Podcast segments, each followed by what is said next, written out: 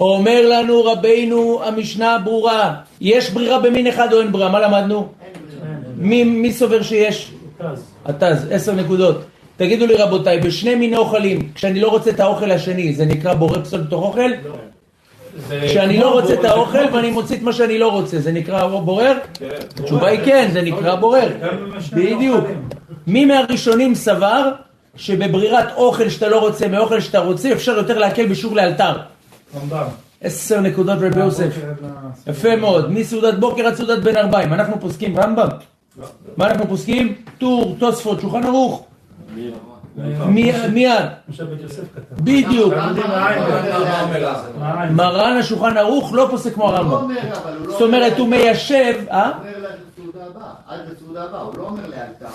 לא, עד לסעודה הבאה, זאת אומרת, זה ודאי בורר. אבל מה בית יוסף כותב?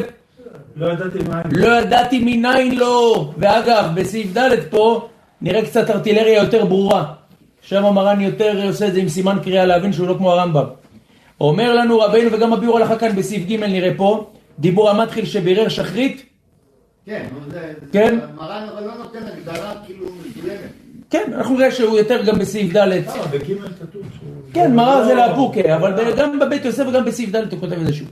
טוב, ומניח השני רוצה לומר, דעותו שרוצה לאכול עתה חשוב כאוכל, והשני חשוב פסולת, ועל כן צריך לברור זה שרוצה לאכול מיד, וחשוב כאוכל ולהניח השני בקערה, אבל איפכא לא. והפסולת מתוך אוכל דקיימלן דאסור לברור אפילו כשבור... כשרוצה לאכול המין השני לאלתר. לאוכלן מיד רוצה לומר, שיבור אותו שרוצה לאכול מיד, ולא יברור אותו שרוצה להניח לסעודה אחרת. בכל אחת, רוצה לומר זה מכל מקום שייך בזברי כיוון שאין מסודרות כל מלפני עצמו אלא מעורבים ביחד. זה חוזר על תרומת הדשן, שתרומת הדשן שהרמב"ם מעתיק אותו כותב, שאפילו שמה שמעורב זה חתיכות גדולות בגדולות או גדולות בקטנות שכל אחת ניכרת בעין, בגלל שמעורבים עדיין יש בזה איסור בורא. בסדר? מה אמרנו שהרוטב זה כן מחבר הרוטב? יש חתיכות גדולות ויש רוטב וגם נקראת... לא, אמרנו רק בחתיכות קטנות שמעורבבות ברוטב. אז אם לך שתי גושים גדולים... כמו מה למשל הרב? חתיכות של בשר, יש חתיכה גדולה שאתה רוצה לתת למבוגר וחתיכה קטנה לילד. אין בעיה. אם אתה נותן אותן לכל אחד, תן מה שאתה רוצה, אין לך ברור. הבעיה שלנו מתחילה שאתה רוצה להוציא את מה שאתה... אבל על גדול או קטן. או, זה מדובר מה? שכשמעורבים יחד אתה רוצה להוציא את מה שאתה לא רוצה, או שאתה רוצה לאכול את מה שאתה רוצה יותר מלאלתר. לא, אין פה לא רוצה. אין לך בעיה. יש לך גוש... קטון וגדול, לא, שם הוא. אבל בסדר עדיפות זה לא משנה. יש לך סלמון גדול רב ונסיכה גדול ורוטב, מחבר. אין בפנים אה, דברים, לא חתוך, לא כלום. זה נקרא בורר, אתה מוציא מה שאתה לא רוצה.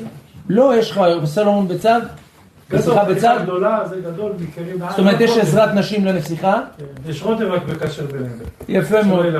הרוטב הרב פה הוא כלום הרב. אבל אם הוא רוצה את שתיהם, אין פה פסולת. לא אומר יתרה מזו, אפילו לא רוצה. אם יש להם פה רוטב, ה- מה שהוא לא רוצה.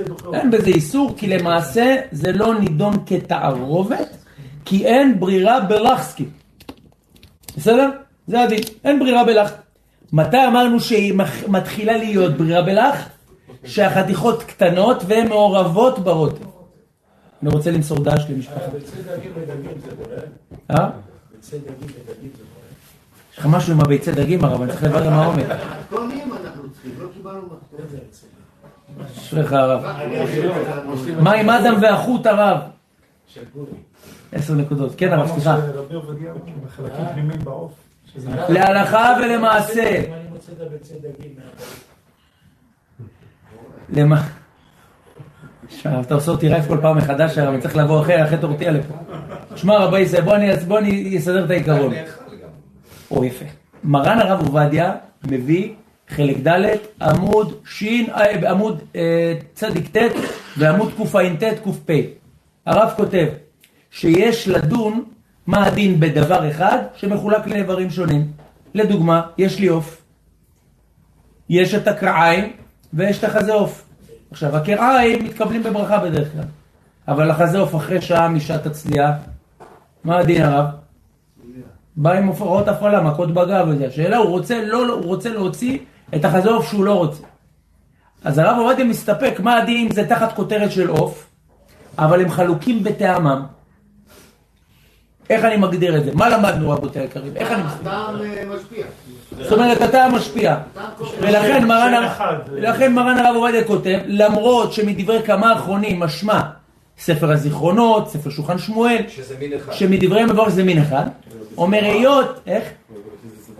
בדיוק, אבל היות ומדובר בסברה, וכאן רואים שהטעם ניכר, זה לא גרם מספקו של הפרי מגדים בין תפוח מתוק לתפוח חמוץ, שרואים שמדברי הפרי מגדים אפילו באותו זמן של תפוח חולה. לכן אומר הרב, לכתחילה להחמיר, לקחת מה שאתה רוצה ושזה יהיה לאלתר. עבר ועשה, בדיעבד אפשר לסמוך עליהם לעניין שהוא לא עבר איסור. ובין השוק ליריחיים נגיד. עוד יותר קל, כי השוק והערך זה אותו דבר, ממש אותו דבר. אותו דם, לא גם זה אותו טעם. החזה הוא חנקה. לכן למעשה אנחנו פוסקים שזה לא בורר, לעניין דיעבד זה לא בורר. רק לכתחילה כדאי להיזהר בדבר. נכון? אבל איפה אמרנו, באיזה איברים אמרנו שעוד יותר כדאי להיזהר? בדיוק, בכבד, בכליות, בקטנים האלה מאחורה. זה כן ממש חלוק בטעמו, יותר צריך להיזהר בזה.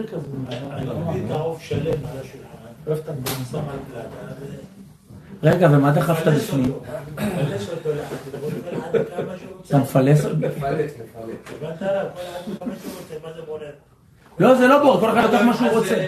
זה נקרא מפרק, לא שוק. שמע רבי שלום, אתה יודע, אתה הזכרת לי גמרא במסכת שבת ל"ג עמוד ב', בבא בתרא, הנה עמוד א', נתן בו עיניו ועשה אותו לגל של עצמות. זה נראה לי העומק של העוף שאתה מדבר עליו. פילס אותו. רושם לך את זה ביומן. אומר לנו רבינו, אין עליך הרב. וכל אחת רוצה לומר, יפה. סעיף קטן ט"ו, לא מקרה ברירה. כן? אנחנו למדנו שברירה במין אחד אינה ברירה, ואפילו אם הגודל שונה. יש לי חזה עוף, חתכתי כמה קוביות לילד, ונשאר החלק הגדול לי. פתאום הילד אומר לי, אבא, תוציא את הקוביות. והן מעורבבות מה? עם החתיכה הגדולה. תשובה, מותר לי. למה? אותו טעם. יפה מאוד. הגדלים לא הופך את זה למין שונה. קוביות של חזה עוף וחזה עוף גדול, נידון כמין אחד. מותר לי להוציא את הקוביות שאני לא רוצה, או את החזה עוף שאני רוצה. רק אתה אז מחמיר בזה, אנחנו פוסקים כתרומת הדשן. עכשיו, אומר לנו רבנו המשנה ברורה סעיף קטן ט"ו, אם לא שקצת מהם אינם טובים, עצרנו בדיוק כאן, אם לא שקצת מהם אינם טובים כל כך כמו חתיכות האחרים, כגון שנקדחו מכוח הבישול איזה חתיכות דגים, ורוצה לברור אותן שלא נקדחו, או שאיזה חתיכות דגים מה ומדג חי ואיזה מדג מת. בפרט אם הוא פילס לו דרך. עוד. לא- פירשנו את ה... בדיוק. מה זה דג חי ודג מת, אה? דג חי מה שאנחנו קונים, סורגים אותו בחנות, ודג מת זה מה ש... הנפקמינה ביניהם שהטעם חלוק. זה דג עם ראש ששתה את כל השמן. אז עשר נקודות. אומר לנו רבינו, בוא נראה, ורוצה לברור אלו מאלו. בכל זה אפילו במין אחד ברירה וצריך לברור זה שרוצה לאכול עכשיו זה מה שלעלם פירושן בסעיף א'. ותפוחים חמוצים מתוקים מסתפק הפרי מגדים מקרים מן אחד או לא, ואמרנו שהרב עובדיה מעתיק אותו בשתיקה, משמע שלכתחילה מה יש? להחמיר. ואם מחמת חמיצותו אינו ראוי לאכול אף ובוודאי דומה לפסולת, ויש בזה איסור ברירה ואפילו נחלים על ידי יש בזה איסור דה רבנן. ודמה להלין המעופשין נזכר לעיל בסעיף א'. נסביר, יש לנו ש- ג' קטגוריות. מין מאכל שחלק ממנו רקוב או לא טוב באופן שאי אפשר לאוכלו, זה ברירה דאורייתא. אם אתה רוצה את מה שאתה לא רוצה. למרות שכביכול, זה מין אחד. אם הוא ראוי לאכילה על ידי הדחק, רוב העולם לא אוכלים אותו, אבל אתה יודע אם תתאמץ, תהיה רעב, אין לך סכין לחתוך את החלק הזה. תאכל אותו, אבל כרגע אתה לא רוצה אותו, זה דרבנן. כיוון שלהרבה אנשים הוא נאכל על ידי הדחק. ואם הוא ראוי, הוא פיקס הכל, רק מה? בטעם יש הבדל, יש תפוח חמוץ יותר, תפוח חמוץ פחות. מה הדין? ספק. ומחמת ספק אנחנו מורים להיזהר. או שתיקח את התפוח שאתה רוצה, כן? ותאכל אותו לאלתר. זה השתי אפשרויות הניצבות בפניך. יכול לאכול חצי תפוח ואת כן. דעת הרב עובדיה, לא רק זה, אתה יכול לקחת סכין, לקחת את החתיכה ולחתוך אפילו על הלירה. טוב לחשוש לחוט שני, קצת לעגל, אבל לא חייב. עכשיו, למשל יש לי ענבים רקובים באשכול. אני מוציא את הענב הרקוב, אבל חצי טוב ממנו. הוצאת אותו מהעוף? מאיפה הוצאת אותו? לא, הוצאתי אותו מהזצרה של הפירות. עכשיו אני רוצה לאכול את החצי הטוב, את החצי הרע אני זורק, מותר לי, לא? מותר. זה לא בורר. מותר. יש מחלוקת, אם אני זורק את כל הענף זה בורר. או, יש מחלוקת בין מרן הרב עובדיה לרב משה לוי, אם האשכול נחשב לאחד אחד. בדיוק רבי שאולון. יש לי אשכול של ענבים. עכשיו, ראינו שהרמ"א כתב בסעיף א' אודות הסלטין, מה זה סלטין? חסה. שאם יש לי עלים לא טובים רקובים ועלים טובים, אני לוקח את הטובים. אסור לי להוציא את הלא טובים כי זה איסור בורר, אלא אם כן, כל הליבה היא עלים לא טובים, וכדי להגיע לטובים אני חייב להוריד את הרעים זה מותר, כמו מקלף פרי. כל מה שאמרנו שיש איסור ברירה, זה באופן שאין לי דרך להגיע. זה כמו תפוז. אה? זה כמו תפוז. עשר נקודות, כי אין לי איך להגיע. עכשיו, מה הדין לגבי ענבים? יש לי ענבים טובים, ענבים רקובים. מרן הרב עובדיה פוסק, זה כמו הסלטין. וכיוון שבענבים רקובים ודאי יש לך איך להגיע, אז אסור לך להוציא את הענב הרקוב.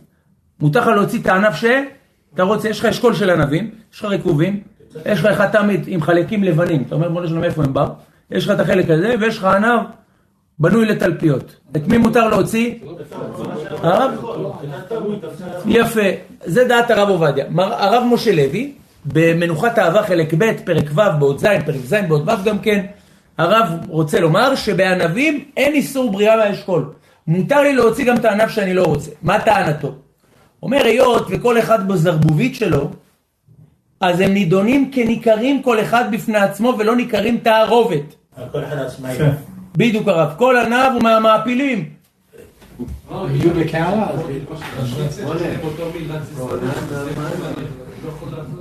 יפה מאוד, הרי ראינו הרב שגם בשניצל שרוף ושניצל זה שזה אותו מין יש איסור בורר.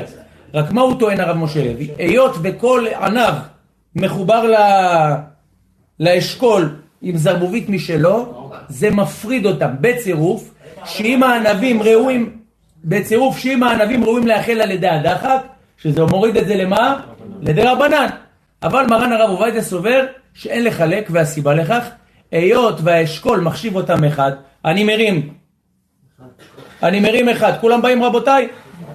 ענב אחד יחטא ועל כל העדה לקצוף, עשר נקודות. אז נמצא שכשאני מרים את האשכול, אפילו מושך, כל הענבים נמשכים. ולכן אומר מרן הרב עובדיה, היות והם נחשבים חד אמרת גם בעיני הבריות, שזה אגב גם נפקא מיני לעניין תרומות ומעשרות. יש כל מיני הלכות מקבילות שמהם אנחנו רואים שאשכול מצרף אחד את השני. אומר הרב, אז עם כל הכבוד שלכאורה גם יש סברה נגדית, מה אומר תרומת הדשן? אין להקל בהלכות בורר מסברה בלי מקור מפורש. ולכן אומר הרב, יש להחמיר להוציא רק את הענבים הטובים מהאשכול, ואסור להוציא את הענבים הרעים מהאשכול. אגב, גם הרב משה לוי יודע, שאם אני לקחתי את כל הענבים ופירקתי אותם בקערה, מים, סבון, ואז יש לך ענב בטעם פרי, אתה מכיר את זה? ענב בטעם פרי באותנו, מגהק בועות כזה אחרי איזה שני ענבים. זה לכולי עלמא אסור לך להוציא את מה שאתה לא רוצה, זה גם הרב משה לוי יודע. כל מחלוקתו עם מרן הרב עובדיה הייתה באיזה הופעה? שהם מחוברים לאשכול. You understand את העניין רבי ישראל? מה זה מקור מוסמך? כן, בראשונים, בגמרא, לא סברה. גם תורת הדשן וגם רמב"ם, כאילו גם היו... גם, כאילו גם ראשונים, אנחנו רואים שאנחנו לא... לא זה הטענה. זה הטענה. עכשיו תראה, אני לא עכשיו, זה גם מצד שני, לא יסגור את הגולל על סברות. נגיד, אתה יודע, אני אגיד, טוב, נראה. לא כל דבר אני אגיד לו, "אה, תרומת הדשן. ודאי שלא. אלא מה? יש לך מקור חזק, בנוי, יש לך סברה חזקה, יש לך ראיות. בסדר, אבל אם הראיות ניתנות לוויכוח, והסברה מכריעה את הסבר הדברים, פה אני אגיד לך, ידידי, כל עוד שזה לא חזק מאה אחוז, אל ת- אל תדבר איתי. הרב משה לוי גם ברימון. לא, ברימון הוא לא דיבר. הוא דיבר אך ורק בענבים, כי בענבים כל גרגיר יונק מאחד בפני עצמו ממש. הרב, למשל, הבוטנים, הקליפה האדומה שלהם, לפעמים אתה אוכל אותה, לפעמים אתה מותר רב, אין בזה איסור, כי היא נאכלת לרוב העולם בצורה פשוטה, ולכן זה נידון כמפריד אוכל מאוכל, וגם אם הוא לא אוהב בוטנים. אז הרב רימון, אמר גם על רבים? הבוטן, אין בזה איסור בורר, וגם אין בזה איסור דש, כמו שכתוב בספר אגלי טל, מלאכת הדש, סעיף קטן ה'. אז הרב רימון אסור להוציא סלט. יש לה מכה קטנה של רקוב. למה? עגבניה. עגבנייה שיש בה חלק רקוב, מותר להסיר אותו, אין בזה איסור בורר. הרב עובדיה מתיר להסיר אפילו ממש מצומצם. חוט שני מחמיר, אתה רוצה להרוויח את החוט שני? אל תוציא בדיוק על הלירה, תעגל טיפה, איך מה, הר- הרווחת גם אותו. אה? לא, אמרנו אבל שהאור לציון פרק ל"א טוען טענה יפה. הוא טוען דבר שבמילא יוצא, אני לא דן אותו אוכל, אני דן אותו פסולת. זאת אומרת, כל דבר שאתה לא מוציא אותו במכוון מבחירה, אז צריך לכוון. אני אומר, טוב להרוויח גם את האור לציון. לפעמים שימת לב קטנה, הרווחת ארבע פוסטים. לא לא לא. הרב עובדיה טוען, היות והם גדלו יחד, ודרך הפרי או הירק, דרך או הפרי או הירק, אני אומר בחתיכה אחת, לא בחסה שזה עלים נפרדים שמחוברים. זאת אומרת, בפרי אחד, לפעמים יש דרך להעלות ריקבון קצת. אומר הרב, כיוון שזה פרי אחד, לא שייך לדון אותו כדין הסלטין. בסלטין הם מנותקים, למרות שמחבר אותם מהגברול. אבל עדיין הם ניכרים בפני עצמם. פה זה חתיכה אחת. הבנו? אבל בכל זאת, טוב להחמיר. בפרי- ב- ב- ב- בפרי שלם, כאילו שיש בו ביטחון באיזשהו מקום, גם ככה אתה פותח חתיכה טובה. כן, נכון, אבל אמרנו שאם אתה רוצה להרוויח את לציון. אה, עם סכין. הוא מוציא איתו אוכל. תמיד כן. אמרנו, אמרנו שהעיקרון הוא, כדי להרוויח את האור לציון פרק ל"א, שלדעת האור לציון, דבר שיוצא בלי בחירתך, הוא נחשב כמו פסולת. למה? כי אתה לא יכול לצמצם שהוא לא יצא. מה אתה צריך כביכול שזה ייחשב אוכל? שאתה בוחר להוציא משהו. עכשיו עוד הפעם, האור לציון אומר פה סברה נפלאה, לא כולם כתבו את היסוד הזה, אבל אני אומר, שימת לב קטנה, הרווחת ארבע מה, פסוק. איך לשיטתו, מה אתה תוציא? עוד קצת מהאוכל? טיפה. לא... לדוגמה, איפה אור לציון כותב את זה? אור לציון דן, האם בקולפן זיתים, יש, מה זה קולפן זיתים? שמוציא את הגלעים. עשר נקודות הרב, מוציא את החרצן, יפה, האם יש בזה בורר? אז האור לציון דן, אז הוא אומר, ואין לומר שבגלל שהוא לא מוציא את זה במדויק ונתקע בשר על הגרעין, זאת אומרת, למה? כי זה בשר שבמילא נתקע. אז כיוון שהוא במילא נתקע, זה בשר שאתה מוותר עליו מראש, אז הוא נהיה פסולת. זה כביכול טענתו. אני אומר שוב, שיתר פוסקים לא כתבו את זה, אבל מהיות טוב, אז מה לעשות?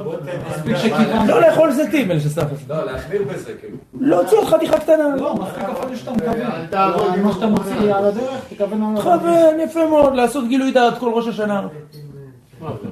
הרב, אתה אם אמרת ש... תופס, תעגל קצת יותר. לא, אתה לא יכול להגיד, זה המכשיר. אתה יכול לעגל, אם אתה לצורך העניין, אתה לא עושה אותו בצורה מדויקת, אתה טיפה, נגיד, תוחף קצת פחות מהמרכז, אתה עושה את זה. מה זה, יש- מוציא את הגלם מהגרעין? אז מה זה עוזר מה שהרב אמר, שלגבי הבקרים, קשור, שמקפים את האדום, בגלל שזה אוכל מאוכל? למה לא נגיד שזה סברה של קליפה, כי אתה לא רוצה? מה זה עוזר לי שזה אוכל מאוכל, אם אני לא אוכל אה, את הקליפה? מבחינתי זה פסולת. אמרנו, אבל שבדבר שגודל כך, זאת אומרת, הוא גודל יחד עם הדבר הנגדל, יש עוד סברה לומר שזה לא נקרא פסולת, אלא תיקון. כי זה גודל ביחד, לא כי זה אוכל מאוכל. למה? לא, אמרנו שהרב עובדיה אמר שהסברה בגלל זה גודל יחד וזה אחד. אז לכן זה נידון כמו תיקון הפרי לאכילה. הרי מה הרב עובדיה טוען? זה גם הביאור הלכה לגבי הדג. כל דבר שגודל יחד, אני לא מגדיר את זה ברירה, אני מגדיר את זה תיקון המאכל, כמו קילוף פרי. אז זה לא בגלל שזה אוכל מאוכל. לא. לא, זה סברת החוט שני, אוכל מאוכל. אז על מה זה מובס אה, אוכל מאוכל? שיש קליפות שאוכלים אותן, מה זה עוזר לנו? אני לא אוכל את הקליפה הזאת, מבחינתי זה זה פסולת, מה זה עוזר? זה בעצם הטענה. מתי מתחיל בכלל דין של פסולת ואוכל? מדובר במינים מעורבים על ידי. זאת אומרת, המין הזה גדל פה, המין הזה גדל פה, או המין הזה, שני המינים גדלו יחד, אבל הם לא אחד המחטא. כמו סלטים של החסה. אבל בדבר שהוא אחד, בדבר שהוא אחד, והדרך שלו עם הזמן, מה לקבל קצת? שחרו טיפה וכדומה. אז פה יש סברה לומר שלמה זה דומה? לתיקון הפרי, לתיקון האוכל. זה לא דומה לברירה. כי הגדרת ברירה במהותה בדרך כלל זה לא באוכל שגודל עם איזה משהו לא טוב מראש, אלא בדבר שהתערבב. זה סברת הביאור הלכה בדת. אומר הרב אפשר לצרף את זה. תיקון האוכל ומה, זה מותר? כן. כמו קילוף פרי, כביכול במרכאות. אבל אבל גם ברירה זה תיקון מאכל. אבל זה תיקון שהוא לא מחייב, יש לי אפשרות אחרת. אז כשיש לי אפשרות אחרת, אני לא מסתמך על תיקון המאכל. בדיוק. אמרת בבוטה דין- אה, דין דש. אני יכול לקחת את הבוטנים ביד, ולנפח, והקליפות יערפו. אבל לא, רבנו, אני מדגיש, לא- בבוטן אין דש, לא כשאני מוסר דש. מה העומק של הדברים האלה? מוסר דש זה מרחוק, נכון? כן. אם הקליפה האדומה רחוקה מהבוטן, היא לא עליו, היא רק הרמת איזה חופן, לקחת קופסה של בוטן של השכרות, זה תמיד קורה. לא. יש לך 80 אחוז סגול, שני בוטנים. היא לא על מקולפת ועל היד שלי. זה פסולת לכולי עלמא, הרב שלי. זה אסור. ודאי. ובכלל אם אתה עושה עמים זרוע, אבל אם זה בשבילו פסולת, אם הוא אוהב את זה, זה לא פסולת בשבילו, נכון? הוא יכול להשאיר את זה על היד. כן הרב, אבל צריך לעיין במי שאוהב, אתה יודע, את לא, הסגול שפרש. הוא אוכל את זה ביחד עם הבוטן. יפה, אבל, אבל רבי שלום היקר, מתי הוא אוכל את זה? כשזה על גבי הבוטן. לא כשאני מרים וזה נפרד מהבוטן, זה אף אחד לא אוכל. בהשכרות. בדיוק, ואפילו באזכרה, שבתוך האזכרה. זה הרב, הרימון צריך להיזהר שלא לא להוציא פה משהו שהוא נכון, הרבה פעמים אתה חותך את הלימון לשתיים, רימון. רימון, מביא את הכף. ואז יש את החתיכות הלבנות המרגיזות האלה, שנפרדות. אתה לוקח אופן של רימונים פתאום ואוכל. אם זה ביד שלי, למחלוקת של מי אני נכנסתי? בולפיה עם אה, מריקץ. סאקו ברוך, רבי יוסף אבולעפיה, מעריטץ ומערי אבולעפיה. שאם בדרך האכילה, אם זה בשעת האכילה, מותר. אבל גדלו ביחד. בדיוק, אם זה בשעת האווירון. לא ביחד. אבל הם נפרדו. פה אני מדבר, לא. לא, לא, אני מדבר באופן שזה יתפזר עם הגרעינים. ואז אני לא מרים, מחובר לגרעין? לא מחובר. ואז אני יכול להוציא את זה ידנית. זה סימן אווירון. אווירון. אה? אבל בקערה אסור להוציא. יפה. ביד שלי זה אסור לכתחילה, דיעבד, מתי מותר? כשזה בפה. בפה, מותר. להוציא את זה כמו עצר. לא, לא, עם הקליפה האדומה. את הרימונים, מה? יש כמו שאיפה ב-26, כמו רסס. רס הרע, אבל שלוף נצרה לפני. צריך לשים לב לזה, כי ב- בימי שים אותו בעוף הרב. בימי חול באסטינג אתה מוציא את ה... אתה מוציא, צריך להיזהר. כן, צריך להיזהר. יאללה חבר'ה, יש לנו פה סעיף קטן אחרון, שימו לב בנידון הבא. והנה, התז מחמיר אפילו במין אחד, כן? וכן פסקו רבותיי, הוא לא יחיד, חסד לאלפים סעיף קטן א' לבעל הפה ליועץ, מאמר מרדכי סעיף קטן ה', גם הם פסקו את התז. לכן הבן איש חי בפרשת בשלח בעוד ב' כותב, טוב לחשוש לתז. מרן הרב עובדיה, מה כותב? אין לנו אלא דברי השולחן ערוך. ולכן לדעת הרב עובדיה, לא צריך לחשוש לתז. ובמין אחד, אין ברירה. אתה רוצה לחשוש להם?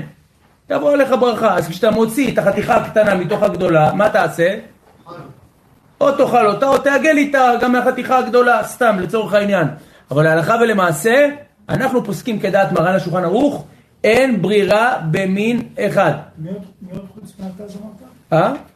אה, מאמר מרדכי סעיף קטן ה', רבי מרדכי כרמי. הרב שי, יש קשר הרב? אה, אתה צאצא של הרב? אה, איזה זכות. רבי מרדכי כרמי, אתם יודעים שהוא היה מחותן של מרן החידה. שאגב, אשתי צאצאית שלו. אתה רואה שאנחנו משפחה רב? למה אני אומר שאני דוד שלך? על כל פנים, מאמר מרדכי. מאמר מרדכי ככה כותב סעיף קטן ה'. מה כן? מאידך, וגם חסד לאלפים, רבי אליעזר פפו. רבי אליעזר פפו, הוא אמנם היה ספרדי, יועץ. הפה ליועץ, אבל הוא היה אב בית דין של כפר סליסטרה בבולגריה. סליסטרה בבולגריה, זה עיירה קטנה, ושאלו אותו רבנו, אתה יכול להיות הרב של כדור הארץ, כל איך? הוא לא נולד שם? הוא נולד ליד, זאת אומרת, הוא נצר למשפחה שבאה מסלוניקי, אבל הוא בעצם השתכן שמה, ושאלו אותו הרב, אתה יכול להיות אב בית דין של כדור הארץ, כולל שבעה כוכבי לכת, מה נדבקת בסליסטרה? אומר להיות רב עיר, זה כאב ראש, אין זמן ללמוד. תן לי את העמך הרב, תן לי את פרוספר, את מכלוף, את מסעוד, אתה יודע, את המניין שלי. עכשיו אנחנו יודעים למה הרב לא מתמודד על רב. אה, תראה, אני, כשאמרו לי, אני אמרתי, אם יש את הרב איתן, אה, זה לא... לא, גם יש לו בולגרית. מי זה כבר? נכון הרב, חרם עליה. לכן זה בעצם הדין, אמרנו. עד כאן ברור רבי ישי? אה? אנחנו סעיף קטן ט"ו במשנה ברוראו. הרב? יפה. והרבה אחרונים חלקו עליו והסכימו עם הרמה שפסק את תרומת הדשן. הרי הבית יוסף מעתיק בשתיקה את תרומת הדשן לא חולק עליו, וידוע שמרן הרב עובדיה הביע אומר, כותב בחלק ט' סימן ק"ח, כ"ד חלק ה' סימן כ"א, שזה מחליק הדבר הזה. הרב, הרצפה, המחליקה. אין עליך רבנו, אהבתי את ה... על כל פנים, כותב הרב שקיבלנו הוראות מרן אף במה שנתבהר בבית יוסף ולא נשנה בשולחן ערוך. גם בזה קיבלנו הוראות מרן. ויש לנו פה רמה, יש לנו פה תרומת הדשן, ויש לנו פה רבים וגדולים, לא רק זה. מרן הרב עובדיה ביביע אומר חלק ט' סימן כ"א פוסק, שקיבלנו הוראות מרן אפילו שהוא פוסק את דבריו על פי פירושו בראשונים ולא על פי מה שכתוב בהדיא. גם בזה קיבלנו הוראות מרן. צריך לחשוש לכל ההגעה. כן. לא ערוך. כן, אלא אם כן יש לי ראיות שהוא חזר בו, יש לי. ראיות שהוא סותר דבריו, אז אנחנו נכנסים לעובי הקורה. זה קצת בעיה, כי הרמה לוקח הרבה בית יוסף למרות שמרן לא כותב את זה, ואנחנו לא עושים את זה. לא, אבל פה מתי אנחנו אומרים את זה? שכשהרמה כותב פתאום ויש אומרים. אז אנחנו מבינים שהרמה לוקח את מה שהבית יוסף כתב למרות שהוא חזר בו בשולחן ערוך. אבל אם הרמה משלים את דברי השולחן ערוך, כן? מעיקר הדין זה הסבר גם בדברי מרן למעט 12 מקרים שונים. בסדר? עכשיו, לכן אני אומר שוב, בנידון שלנו חייב לדעת שכל הדין של ברירה במין אחד, יש לנו רמה, יש לנו תרומת הדשן וכדומה, וגם מרן הרב עובדיה, חזון עובדיה חלק ד' עמוד קפ"ט, פוסק שאין ברירה במין אחד. עכשיו, אומר לנו הרמה, שימו לב, ודע, דבשר צלי ומבושל, מה מקרה? שני מינים. בדיוק, למה? כי הטעם שונה, חזק וברוך. לעניין זה, וכל שכן בשר של מיני עופות מוחלקים. רואים שהמשנה ברורה כותב, שאם אתה עכשיו לוקח את השוק, ומצד שני אתה לוקח את החזה, ואתה מוציא את מה שאתה לא רוצה, זה איסור בורר. אבל אמרנו שלדעת מרן הרב עובדיה מעיקר הדין, אין איסור ברירה במין אחד גם בזה. זאת אומרת, בין השוק לבין החזה עוף לרב עובדיה, מעיקר הדין זה נקרא מין אחד. המחמיר לחשוש לדברי המשנה ברורה, תבוא עליו ברכה, אבל זה עיקר הדין. מכל מקום, רואים שהרב עובדיה מצדד שבמינים כמו קורקבן או כבדים, שהם לא ממש ממין העוף, אמנם הם חלק מהעוף, אבל הטעם שונה, השם שונה, שם יש יותר מקום לצדד, מה? להחמיר שזה מין אחר, אבל גם שם רואים שהרב מעיקר הדין סותם זה מין אחד. בסדר? נכון, ואת הבצע לבד. זה חיצה לך מאורע.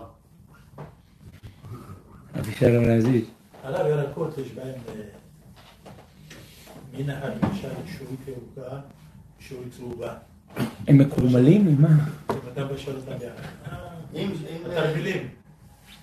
אתה מבשל אותם ביחד.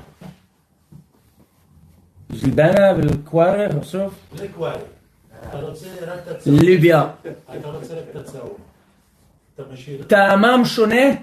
לא, אה, טעם... אה, זה... זה... רגע, זה התרמילים של פסח ביחד. זה התרמילים של פסח אתה מתכוון? פסח זה פולים, לא? כן, אה, אתה אומר שועית, הירוקה, צהובה. הם שונים בטעמם הרב שלי. יש איזה שוני. יש הבדל בטעם קצת. הצהובה של ההשכרות. והירוקה של האצות, של האקווריום. אין טעם שונה. אבל אם אתה מבשל אותם ביחד בסיר אחד, אני לא טוב, אני לא מתווכח איתך בדיני טעמים הרב. אבל למעשה, אם הם חלוקים בטעמם, אפילו אתה בישלת אותם באותה צורת בישול. שמתי אותם באותו רוטב, אז הרוטב השפיע, אבל אם הם מהותם חלוקים בטעם, יש בזה איסור בורר לכתחילה. השאלה היא כאילו לפני עם הטעם שלהם, לפני הבישול עם הטעם שלהם. אני הבישול, הב- יפה. כי פה התבלין יעשה, בוא נשים להם אה, קרקור. זה המדד. זה המדד. המדד שלי, מה היה לפני? איך הם באו לסיר? אה? אחרי. לא. יש לפני ויש אחרי. לדוגמה, שניהם אותו טעם לפני, פתאום הבישול, כל אחד קיבל. זה שני מינים. אם שני, שני, הטעם של שניהם היה לפני שונה, והבישול עשה אותם אחד, אני דן אותם כמו שני מינים. הבנת? לוקח את זה לשני... בדיוק. למה, למה? אבל עכשיו זה כבר אה, אותו דבר בדיוק. זה לא משנה הרב. למעשה, מה שעשיתי פה, מה עשיתי? עשיתי איזה מניע חיצוני. אפילו אחרי הרב. זה גם לעולם לא יכול להגיע לאותה דרגה של טעם במאה אחוז. למה? בסדר, אם לא הגיע לה, אבל אם הגיעה אותה דרגה, זה כבר... לא, לא, אין, אין אפשרות כזאת, אני אסביר גם למה. כי למעשה, מתי זה יכול להגיע ל-100% סתם? כשזה אותו סוג. כשזה לא אותו סוג זה משתנה. בדיוק. כל הכבוד. בואו שבו צדיקים. אומר לנו רביני, אומר לנו רבנו ככה, וכל שכן בזה, ועל כן צריכים להיזהר בסעודות גדולות, שמונחים כמה מיני עופות יחד ובוררים להניח למוצאי שבת, שיבררו אלה שרוצים לאכול עכשיו ולא להפך. עד כאן הנקודה של מין אחד. עכשיו נותר לנו הנדבך האחרון ברירה בכלים. שימו לב, כתבו האחרונים, כן? כתבו האחרונים דהו הדין בכל דבר כשהם שני מינים כגון כלים ובגדים שייך ברירה ועל כן צריך לברור זה המין שרוצה ליטול עכשיו והשאר יישארו על מקומם ולא להיפוך ואפשר דין תלויים כמה בגדים על הכותל הוא מחפש אחר בגדו שרוצה עכשיו ללובשו ועל ידי זה מוכרח לסלק מתחילה כל שאר הבגדים לא אביא בכלל בורר, מה אתם לא איתי היום? יפה, ואם... שלך. בדיוק, אבל לנתק אותו מהצירים. וכן אם מונחים בקערה, כמה מינים יחד זה על זה, והמין שרוצה לאכול מונח למטה, הוא מסלק אלה שמונחים למעלה כדי שיוכל להגיע להמין שלמטה וליטלו מהדין? לא אבה בכלל בורר ועיין בביאור הלכה. שימו לב, מה תערובת שכבויס, חזק, זה הביאור הלכה. חזק, בדיוק, כן? עכשיו שימו לב. חבר'ה, יש לנו פה מצד שמאל דיבור המתחיל לאכול מיד. זה ביאור ההלכה שאם אתה לא לומד אותו, לא יצאת ידי חובת שינוי סעיף ג'.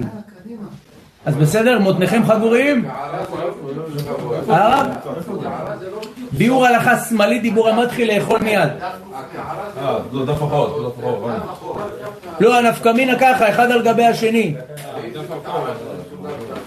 לא, אם, אז זה לא שכבות, זה דיני תערובת רגילה לעניין איסור בורר. כן. אומר לנו הביאור הלכה, שימו לב, אני רק י... דף קמ, אני רק יקדים מה כוונת הביאור הלכה הזה, שזה מאוד יסודי ואני אסביר. אנחנו למדנו במסכת שבת, דף צדיק ב' עמוד ב', וגם בדף מ"ו עמוד א', י"א עמוד ב' ועוד. שם מבואר שיש מונח שקוראים לו מלאכה שאינה צריכה לגופה. היות והתורה לימדה אותנו, חגיגה דף י', בבא קמא ס' עמוד ב', כ"ו עמוד ב', שמלאכת מחשבת אסרה תורה. מה זה מלאכת מחשבת אסרה תורה? מלאכה נעשית מתוך מחשבה אסרה תורה. ולכן, בן אדם שעושה מלאכה גמורה, הוא צריך בכדי לעבור על איסור תורה, לכוון לעשיית המלאכה ולתכלית המלאכה שהתורה אסרה, ואני אסביר, אני כללתי לכם פה רש"י ותוספות. בשבת דף צדיק ד', חגיגה דף י' ביחד, אסביר מה העיקרון. עכשיו אדם, רבותיי היקרים, הוציא חפץ מרשות היחיד והניח אותו ברשות הרבים. כדי לעבור על איסור תורה, הוא צריך לכוון לכך. שתיים, הוא צריך להתכוון לתכלית וגוף המלאכה, והכוונה היא שכשאני מוציא חפץ מרשות היחיד, אני עושה אותו כי אני רוצה אותו ברשות הרבים. אני חופר בור. אני מח... בשבת אפילו, לא אני, כאילו בשבת מישהו חפר בור. כן? עכשיו, מה, ההפגנה? הרב? יפה מאוד, זה, זה בדיוק הרמה להנחתה. אני חופר, אותו אדם חופר את הבור על מנת להשתמש בבור. זה מלאכת שבת קלאסית, למה? הוא כיוון לחפירה, הוא כיוון לתכלית החפירה, שזה הבור, זה דאורייתא עם 19 סימני קריאה. אם יש עדים והתראה, הוא גם מקבל סקילה. מה זה חורש? אם זה בשדה זה חורש, אם זה בבית זה בונה. זה בונה, בדיוק. עכשיו, ברגע שאדם מכוון לפעולת המלאכה, אבל לא לתכלית המלאכה, זה נקרא מלאכה שאין צריכה לגופה, ואני אסביר. אדם עכשיו, יש לו מת בבית, והוא מוציא אותו מהבית שזה רשות היחיד לרשות הרבים, לא על מנת להשתמש במת, זה לא קניבל. הרב? כגון שלא יטמא לו את הבית, זה בתקופת בית המקדש, הוא מפחד על הטהרות שלו, הוא לוקח את המת, מריץ אותו בחוץ. אבל המת זה מוקצה, לא? הרב? אם הוא מוציא לרשות הרבים, הרב, לא נראה לי שמוקצה מעניין אותו כל כך.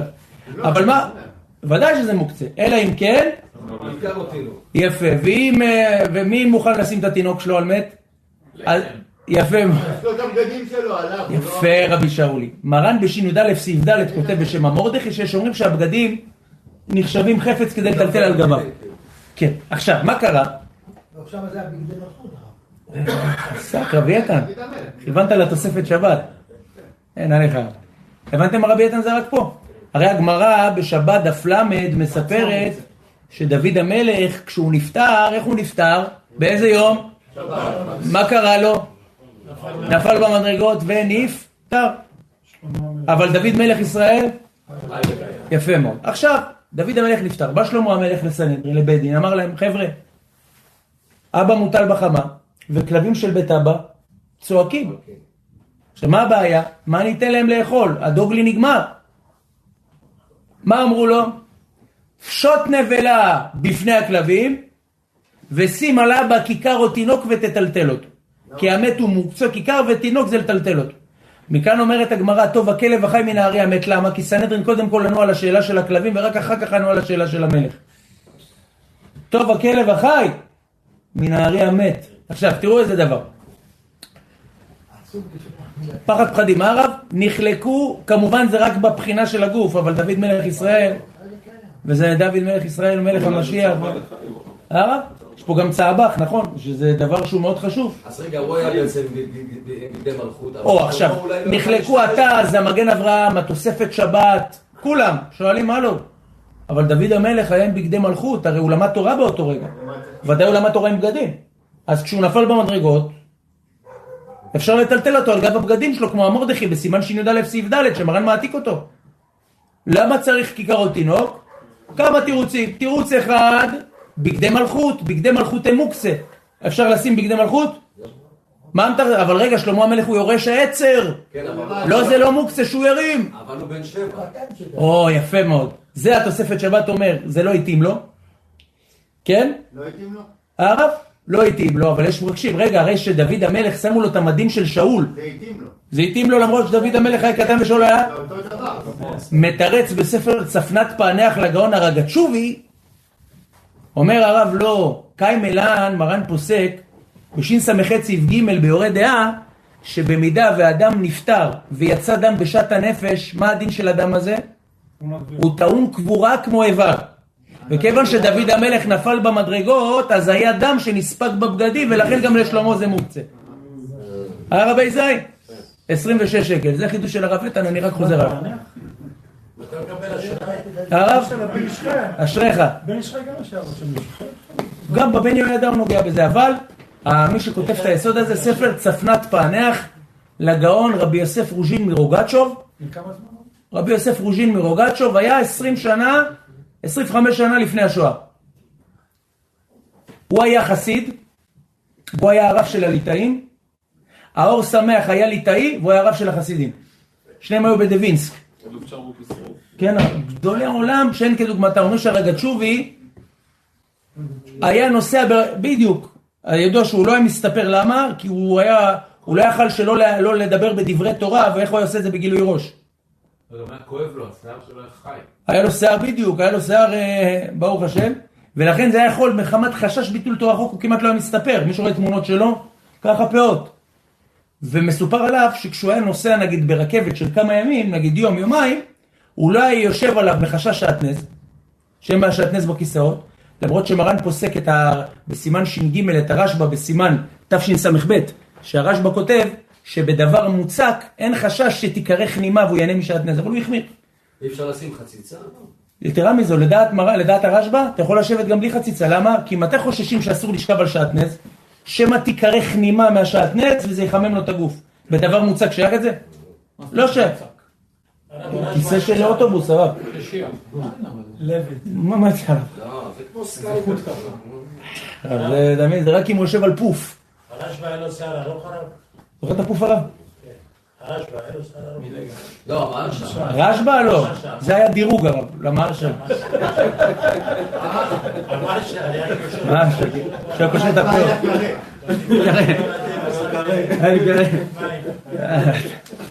אשריך רבי שלום לעזיז. היה צריך לפלס לו דרך.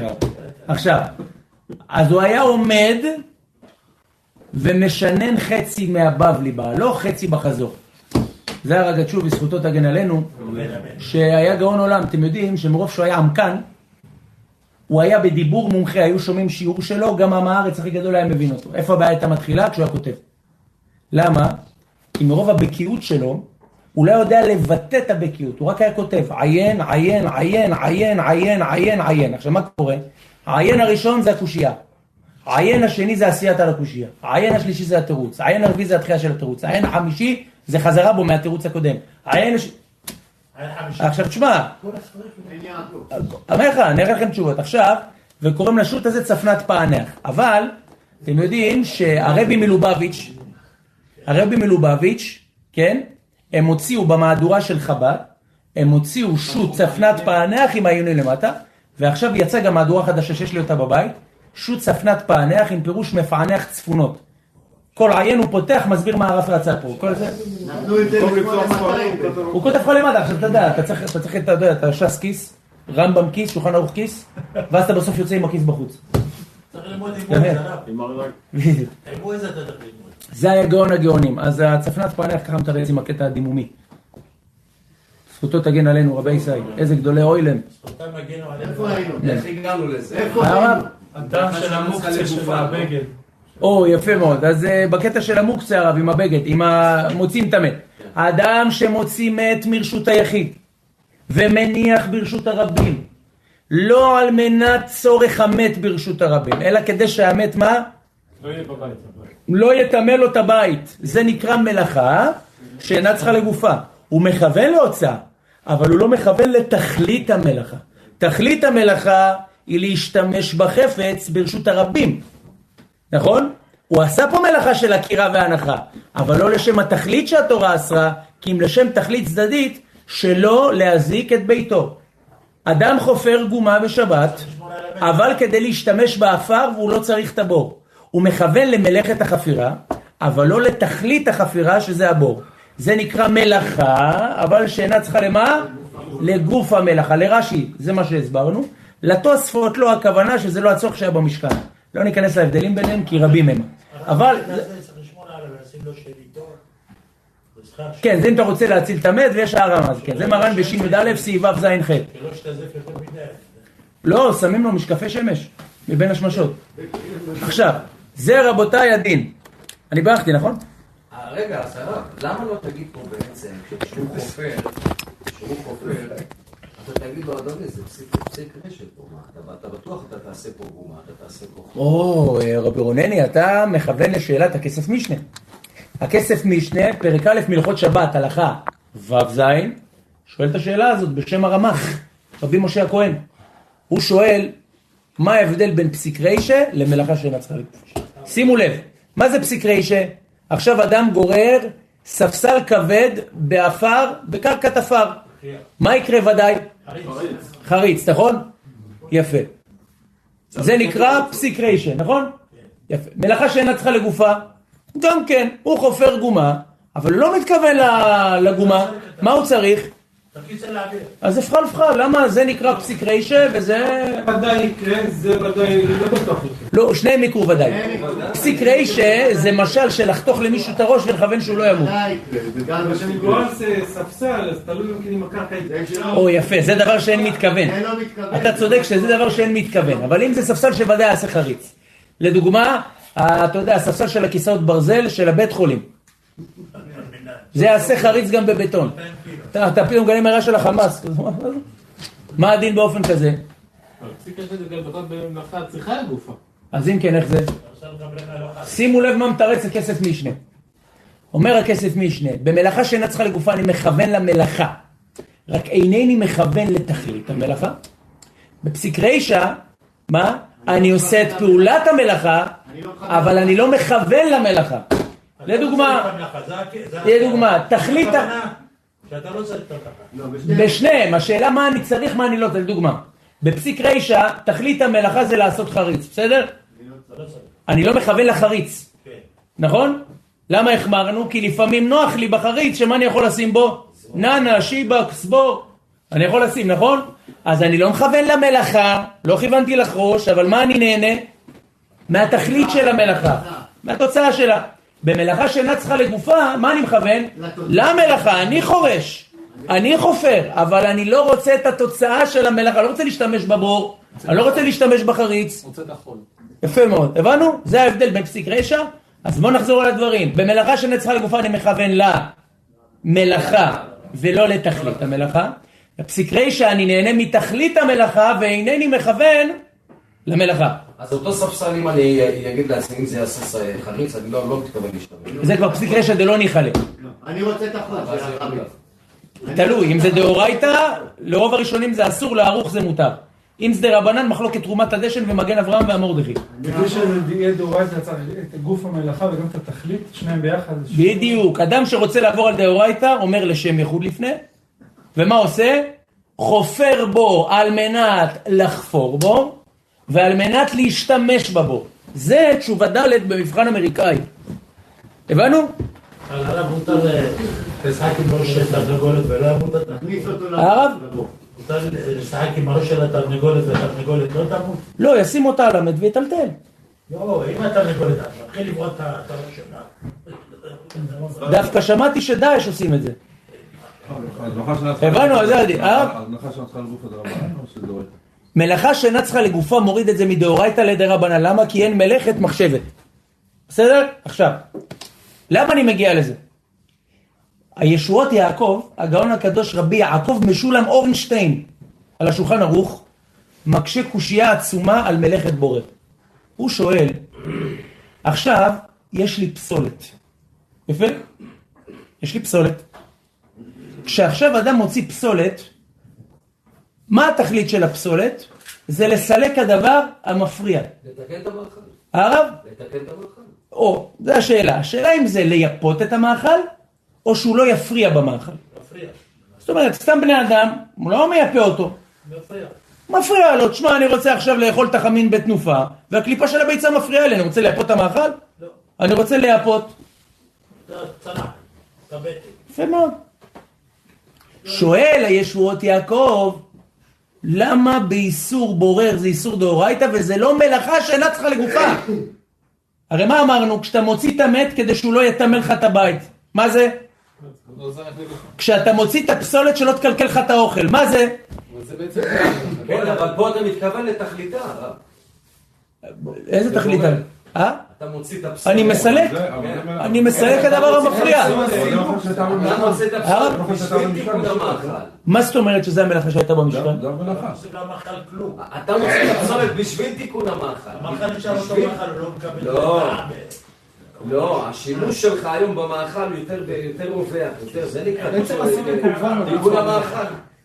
או, אז יפה. אתה מתכוון לתכליתה פה. או, אז אתה, אתה טוען שתיקון המאכל זה ה... אבל לא משנה את הטעם של המאכל. עכשיו, לפי התירוץ שלך אני אחלק בין אוכל מתוך פסולת לבין פסולת מתוך אוכל? כן. התירוץ שלך, זה הישועות יעקב מתרץ את זה. אבל מה הוא אומר? איפה תהיה נפקא מינה? בין אוכל לפסולת. הוא טוען שכל דבר שמתקן את המאכל, שעושה את המאכל מתוקן, זה התכלית של המלאכה. כן? רק מה הוא אומר? אז אם כן, אנחנו נשלוף אגודל ונחלק בין אוכל מתוך פסולת, לפסולת מתוך אוכל שלא לאלתר. לאוכל מתוך פסולת שלא לאלתר, לאוכל מתוך פסולת. הבנו למה? כי אם אדם מוציא אוכל מתוך פסולת שלא לאלתר, זה לא לתקן את המאכל, כי איפה המאכל נמצא? ביד. שלו, אז אם כן נמצא שחוזר הקושייה של מלאכה שנצחה לגופה. אבל אם אני מוציא אוכל מתוך פסולת, אז אתה צודק, הבנו? עכשיו אתם אמרתם כאן דבר שהוא גם יסוד אמיתי, והיסוד הזה לכאורה יתרץ גם את הצד השני. אתם רוצים, אני חושב שנקרא את הביאור הלכה קצת ו... אז ככה, לאכול מיד, הנה, רבי חנניה בן הקשיא אומר, הנה, בספר ישועות יעקב, הקשה, הקשה בעיקר מלאכת בוירר, אפילו בורר פסולת מתוך אוכל, המאי חייב? למה הוא חייב? הרי הוא מלאכה שמה? שאין צריך לגופי. מלאכה שאינה צריכה לגופה. נכון רבותיי יקרים? בואו נראה. אומר לנו רבינו, והרי אינו צריך להפסול את כלל, אלא שבוררו כדי לדחות הנזק מעליו. ולמה זה דומה? להוציא את המת, חזק וברוך. והרי הוא כמוציא את המת לקוברו. ותירץ, דעניין מלאכת בורר הוא שהפסולת אינו ראוי לאכילה, וגם האוכל אין ראוי לאכילה כל כך עם הפסולת שבתוכו. כן? לכן מה? בגלל כן הוא מפריד הפסולת מן האוכל. ואם כן, המלאכה אינה נקראת על, ברא, אינה נקראת על בריאת הפסולת. מה? רק דמתקן האוכל שיהיה ראוי לאכילה. וזהו מלאכה צריך, הצריכה לגוף האוכל דמשוי לאוכל גמור. עכשיו, זה התירוץ שאמרתם. אממה, אבל, ולפי זה דווקא פסולת מתוך אוכל דין ראוי לאכילה כלל מתחילה ומשווה אוכל על ידי הבראה הזאת, אבל בשני מיני אוכלים, כשמפריד האוכל השני מחמת שאינו רוצה לאוכלו, מה קורה פה? חשוב מלאכה שאינה צריכה לגופה, למה? כי אני לא מתקן את האוכל. הוא לא עושה כלום. הוא לא עושה כלום, הוא לא פסולת, זה אוכל מאוכל, אני רק לא אוהב אותו. כן? אם אתה רק מזיז אותו כי אתה רוצה להכניס לצלחת עוד משהו, הוא רק מפריע לך כרגע. זה לא נקרא תיקון האוכל, כי זה חוזר ומתערבב. בורר, אני שאני אני שם אותו בצד כי אני רוצה להכניס אוכל אחר. לא, אבל כאילו, הוא- הוא חוזר ומתערבב, מה? אני אני מוציא אותו החוצה, יש לי תפוח אדמה, אני לא רוצים להביא לי ביצה. ואני לא יכול לשתי מיני מאכלים. אז אני מוציא את התפוח אדמה. לא, אם אתה מוציא לפני שהוא נכנס זה לא בורר לכולי עלמא, כי זה לא נהיה תערובת עדיין. כל הבעיה זה כשהביצה והתפוח אדם מעורבים, ואז אתה מחליט. לא, הם מעורבים, ואז אני מוציא אחד מהם. כי אני רוצה שיהיה לי יותר מקום בצלחת. גם אם אתה לא רוצה אותו עכשיו, כי אין לך מקום בצלחת, יש להיזהר, כותב הפרי מגדים. גם דבר שאתה לא רוצה ואתה תרצה אותו אחר כך, אומר הפרי מגדים, יש לצדד שיש בדרך חשש בורר מדי רבנן. הרב? זה פסולת בדיוק, זה פסולת עם שעון שבת, עם זיזים. אתה מבין הרב? עכשיו, עובר לנו רבינו, כן, אה, ופרידתו רק מחמת שכעת נפשו חשקה בו, ומלאכה שנצחה לגופה, עד כאן לשונו. ואם כן, לפי דבריו ודברי הרמב"ם הנזכר בשורון סעיף א' שתתו דמלאכה שנצחה לגופה חייב. כן? אז מה אומר הרב? הרי אתם יודעים שלדעת הרמב"ם, פרק א' הלכה ז' מהלכות שבת, הוא פוסק כמו רבי יהודה, שמלאכה שאינה צריכה לגופה חייב. אנחנו פוסקים כמו רבי שמעון, שלדעת רבי שמעון מלאכה שאינה צריכה לגופה, פטור. אז אומר רבי יהודה הלכה, אז לרמב"ם אין לך בעיה. אני מבין למה בורר פסולת מתוך אוכל, או פסולת, אה, או אוכל שלא רוצה מתוך אוכל שהוא רוצה, למה זה יהיה בורר? כי לדעת הרמב"ם מלאכה שצריכה לגופה, אבל מה אנחנו נענה? שאנחנו פוסקים, כרבי שמעון שהוא פטור, כן? אבל לדידן דפסקינן דמלאכה שאינה צריכה לגופה פטור לא יחייב לפי זה בורר אותו שהוא אינו חפץ לאכול אפילו בכלי. ורק אם בורר אותו שחפץ לאכול לאלתר או בכלי או בידו לאחר הזמן וקשה. דלפי דבריו ומה העתיק הראש? דסבירה לו מלאכה שאינה צריכה לגופה פטור את הדין דאותו שאינו חפץ לאכול מקרי פסולת. מה הראש סותר את עצמו? כן? ואי אפשר לומר דלהקל העתיק זה כמו שמוכח בדבריו שם.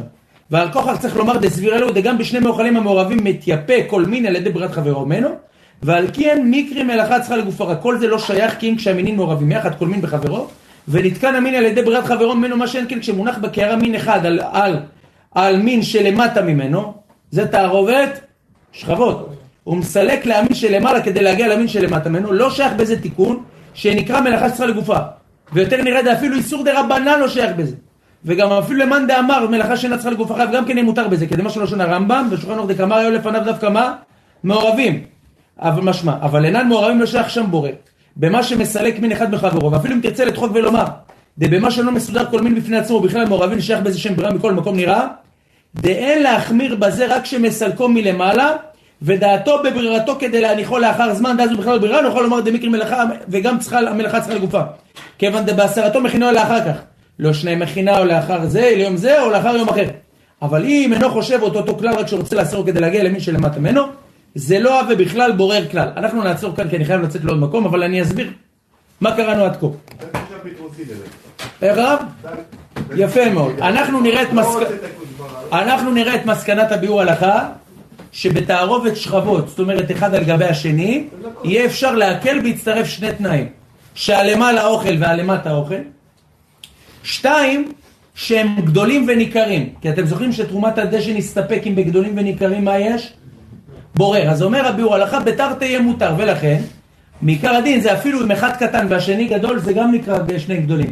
כך כותב שולחן ערוך הרב סעיף קטן ו', ולכן יוצא שאדם שרוצה להוציא את הפטרוזיליה, שהיא קטנה, מעל הדג שהוא גדול, בגלל שזה אחד על גבי השני, שניהם אוכל, כן? והדג ניכר, מה יהיה עדיף? יהיה מותר להזיז את הפ- את הפטרוזיליה. ככה הוא... דווקא שהקטן מתחת ככה לגדול. לא. מעביר ראשון ראשון. הרב, דווקא שהקטן מעל הגדול. העניין עם המת, אני, כאילו, אין לי ברירה אחרת, אני חייב להוציא את המת כדי שהמת לא לא- לא יתאמן. זו האופציה היחידה. ב- בבורר כן יש לי אופציה, אני יכול להוציא את האוכל הפסולת, לא הפסולת מתוך האוכל. לא, אז יפה, זה, זה הסיבה שזה נהפך להיות בורר וזה לא דרך אכילה. אבל במקרה שאני עושה את אותה דרך פעולה בשניהם, אז זה מלאכה שאינה צריכה לגופה. כאילו מלאכה שאינה צריכה לגופה זה לא משנה אם יש לי דרך אחרת, זה משנה מה כיוונתי. אבל אנחנו נעצור כאן ונמשיך עם ירצה השם. שלום אדם משובח ובטוח לבטח השם הטוב, פרנסי שיעורים, לך מחיים שלום מסרום מלחמת רעני רחל מנשה בות רעני רחל בן עדי ויצחק רועי הלל אוהב קרדי, אברהם נורא מתן חיים קרדי, רינה בת ג'ורה, אבישי פרס בן דבורה, קרדי יאיר אבי ואורל, זוהר באורן, משה בזווית ואברהם קרדי בן בוריה, זכות התורה תגן באדם, אמן כן יהי רצון. לעילוי נשמת, משה סרוסי בר נג'יה, שאול בר בר זוהרה, ונועם ויובל בני חנה.